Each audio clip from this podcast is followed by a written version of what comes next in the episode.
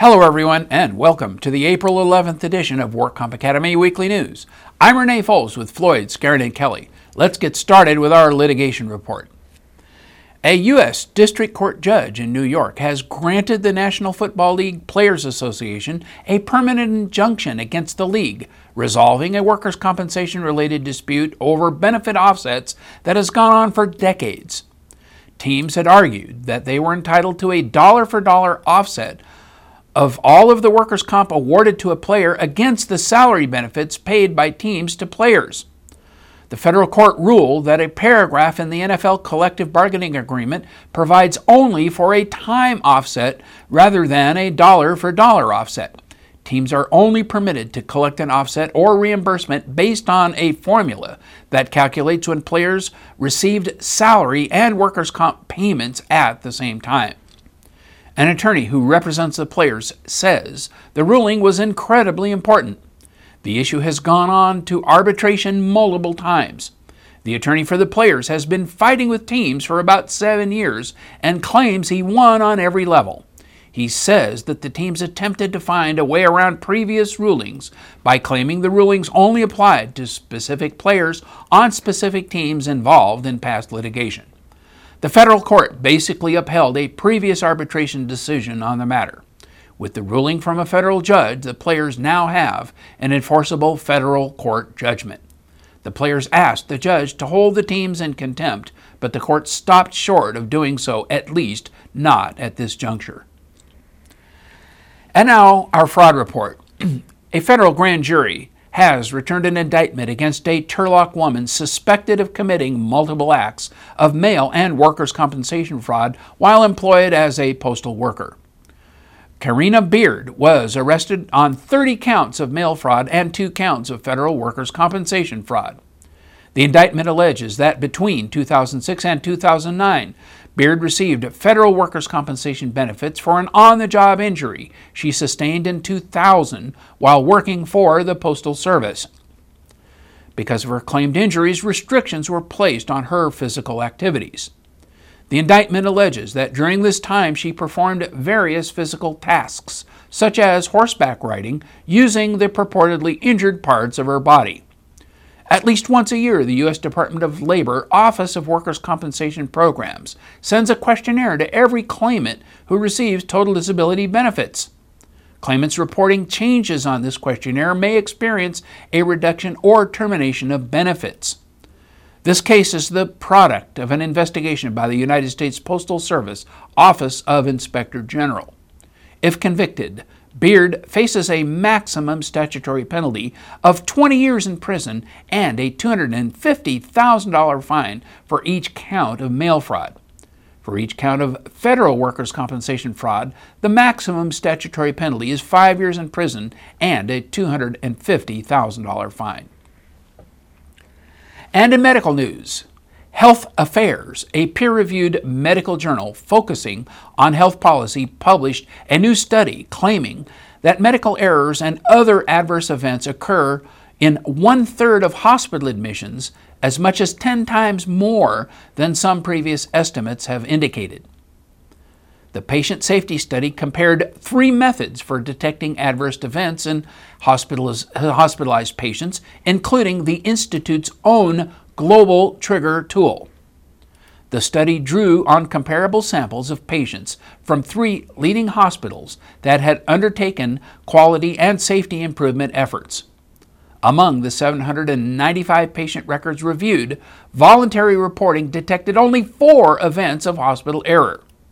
However, the Agency for Healthcare Research and Quality, or AHRQ indicators, detected 35 cases of hospital error.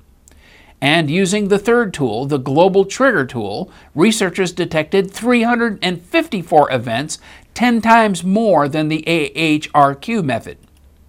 The AHRQ indicators and voluntary reporting thus missed more than 90% of adverse events identified by the Global Trigger tool. The authors add their findings are conservative because they rely on medical record review, which would not detect as many adverse events as direct real time observation would. The researchers say that reliance on voluntary hospital reporting or the AHRQ indicators could lead to seriously flawed perceptions of patient safety in the U.S. They also note that the Global Trigger tool detected a much higher rate of adverse events for hospitalized patients than previous studies have shown.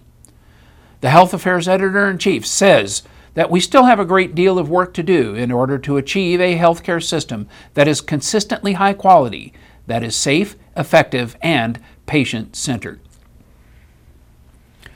And in financial news, the California Workers' Compensation Insurance Rating Bureau Governing Board has decided not to make a mid year pure premium rate filing, proposing their recommended 40% rate increase this year. Instead, the WCIRB will make an informational filing to provide data on the workers' compensation system that insurance carriers can use as they evaluate their own rates. WCIRB's actuarial committee announced that pure premium rates have not been adjusted since the beginning of 2009, resulting in rate inadequacy of 39.8%. Last year's pure premium rate filing indicated there was 27.7% rate inadequacy, which has now deteriorated by 10 to 12 more points. However, there was much discussion at the governing board meeting about how an approximately 40% pure premium rate recommendation would be received.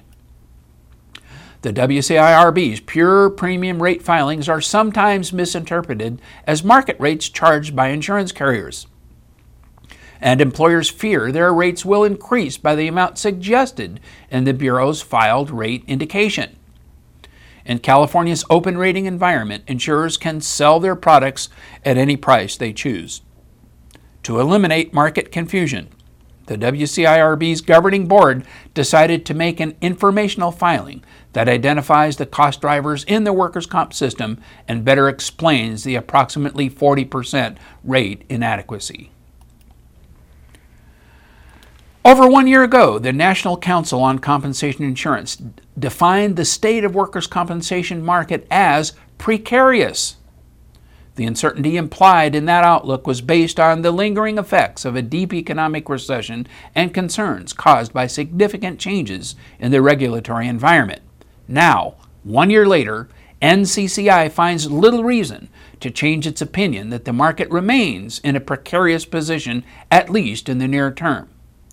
Deteriorating underwriting results combined with a record low interest rate environment left the workers' compensation line in an only slightly better than break even position after investment income is considered.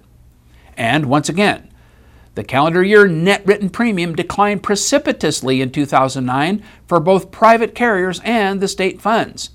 In all, industry net written premium declined 23% over two years things appeared to be only slightly more positive for 2011. During the first half of 2010, employment and payroll stabilized with some limited increases, especially in the high premium manufacturing sector. And there were preliminary signs that the fall in workers' compensation premium may have slowed by the third quarter of 2010. However, employment and construction, the other high premium sector, continued to stagnate. Nonetheless, the period of rapid declines appears to be behind us. Given the state of the market and the broader economy, NCCI sees little reason to change its view that the workers' compensation market continues to be in a precarious position. The line certainly continues to face significant challenges ranging from poor results to growing medical costs. Despite these difficult financial times, the State Compensation Insurance Fund continued to record strong financial results in 2010. They reported approximately $1.1 billion in premium and net income of $171 million, compared to $143 million for the prior year. The fund also strengthened its balance sheet and capital base through solid investment returns. At year end, 99.9% of the investment portfolio was given the highest rating that the National Association of Insurance Commissioners gives to investments. State Fund took modest rate increases in 2010, allowing them to maintain a 75% loss ratio consistent with the prior year. This translated to $850 million of incurred losses in 2010 versus $940 million the prior year. SCIF also lowered underwriting expenses. Despite these results, their loss adjustment expense ratio and its combined ratio are at 46% and 157% respectively. These ratios are well above industry benchmarks and are due in part to a large inventory of open claims dating back from 2001 to 2004. Officials say these ratios will come down over the next few years as the fund brings many of the older claims to resolution improves business processes, and reduces overall expenses. In late 2010, SCIF announced plans to reduce their real estate footprint, streamline operations, and consolidate into areas of the state where it is more economical to do business. These changes will reduce annual operating costs by nearly $200 million by 2013. The state fund president reported that the fund will emerge from this restructure process stronger, more efficient, and better able to deliver value to its policyholders. And in regulatory news, Governor Jerry Brown appointed two Berkeley residents to vacant DIR positions. Ellen Widess, a self employed occupational safety and health and immigration policy consultant, was appointed chief of the state's Division of Occupational Safety and Health and Christine Baker, Executive Officer of the State Commission on Health and Safety and Workers' Compensation, was appointed Chief Deputy Director of the Department of Industrial Relations. Before working as Executive Officer of the Commission on Health and Safety and Workers' Compensation, Baker was the acting Deputy Director at the State Division of Workers' Compensation. The Association of California Insurance Companies president said that the governor has called upon the right candidate to lead the Department of Industrial Relations through the many challenges facing employers and employees today. And in other news, John Duncan, the former director for the DIR, has joined Bickmore Risk Services.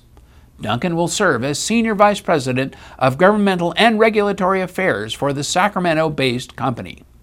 Bickmore provides consulting and other risk management services to public and private sector clients in more than 30 states nationwide.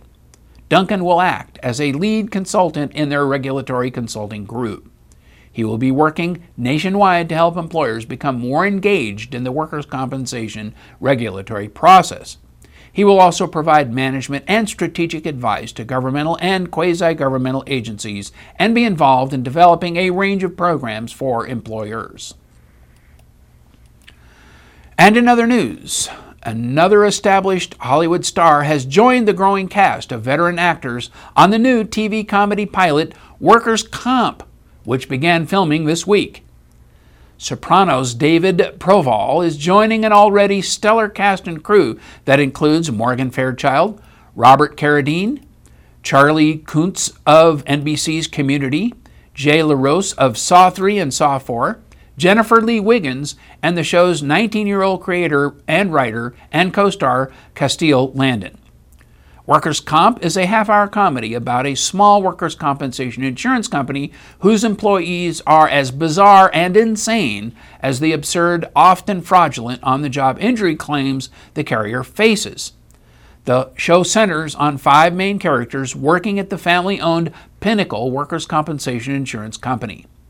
Inspired by real life incidents, the show offers viewers an unusual vantage point, giving them insight into the who's scamming who dynamic between insurance companies and claimants. And that's all our news and events for this week. Please check our website daily for news updates, past editions of our news, and much, much more. And remember, you can subscribe to our weekly news podcasts and special reports using your iPhone, your iPad, or iPod by searching for Work Comp Academy in the iTunes Store. Again, I'm Renee Foles with Floyd, Skeren, and Kelly. Thanks for joining us today. And please visit our website again next week for more news.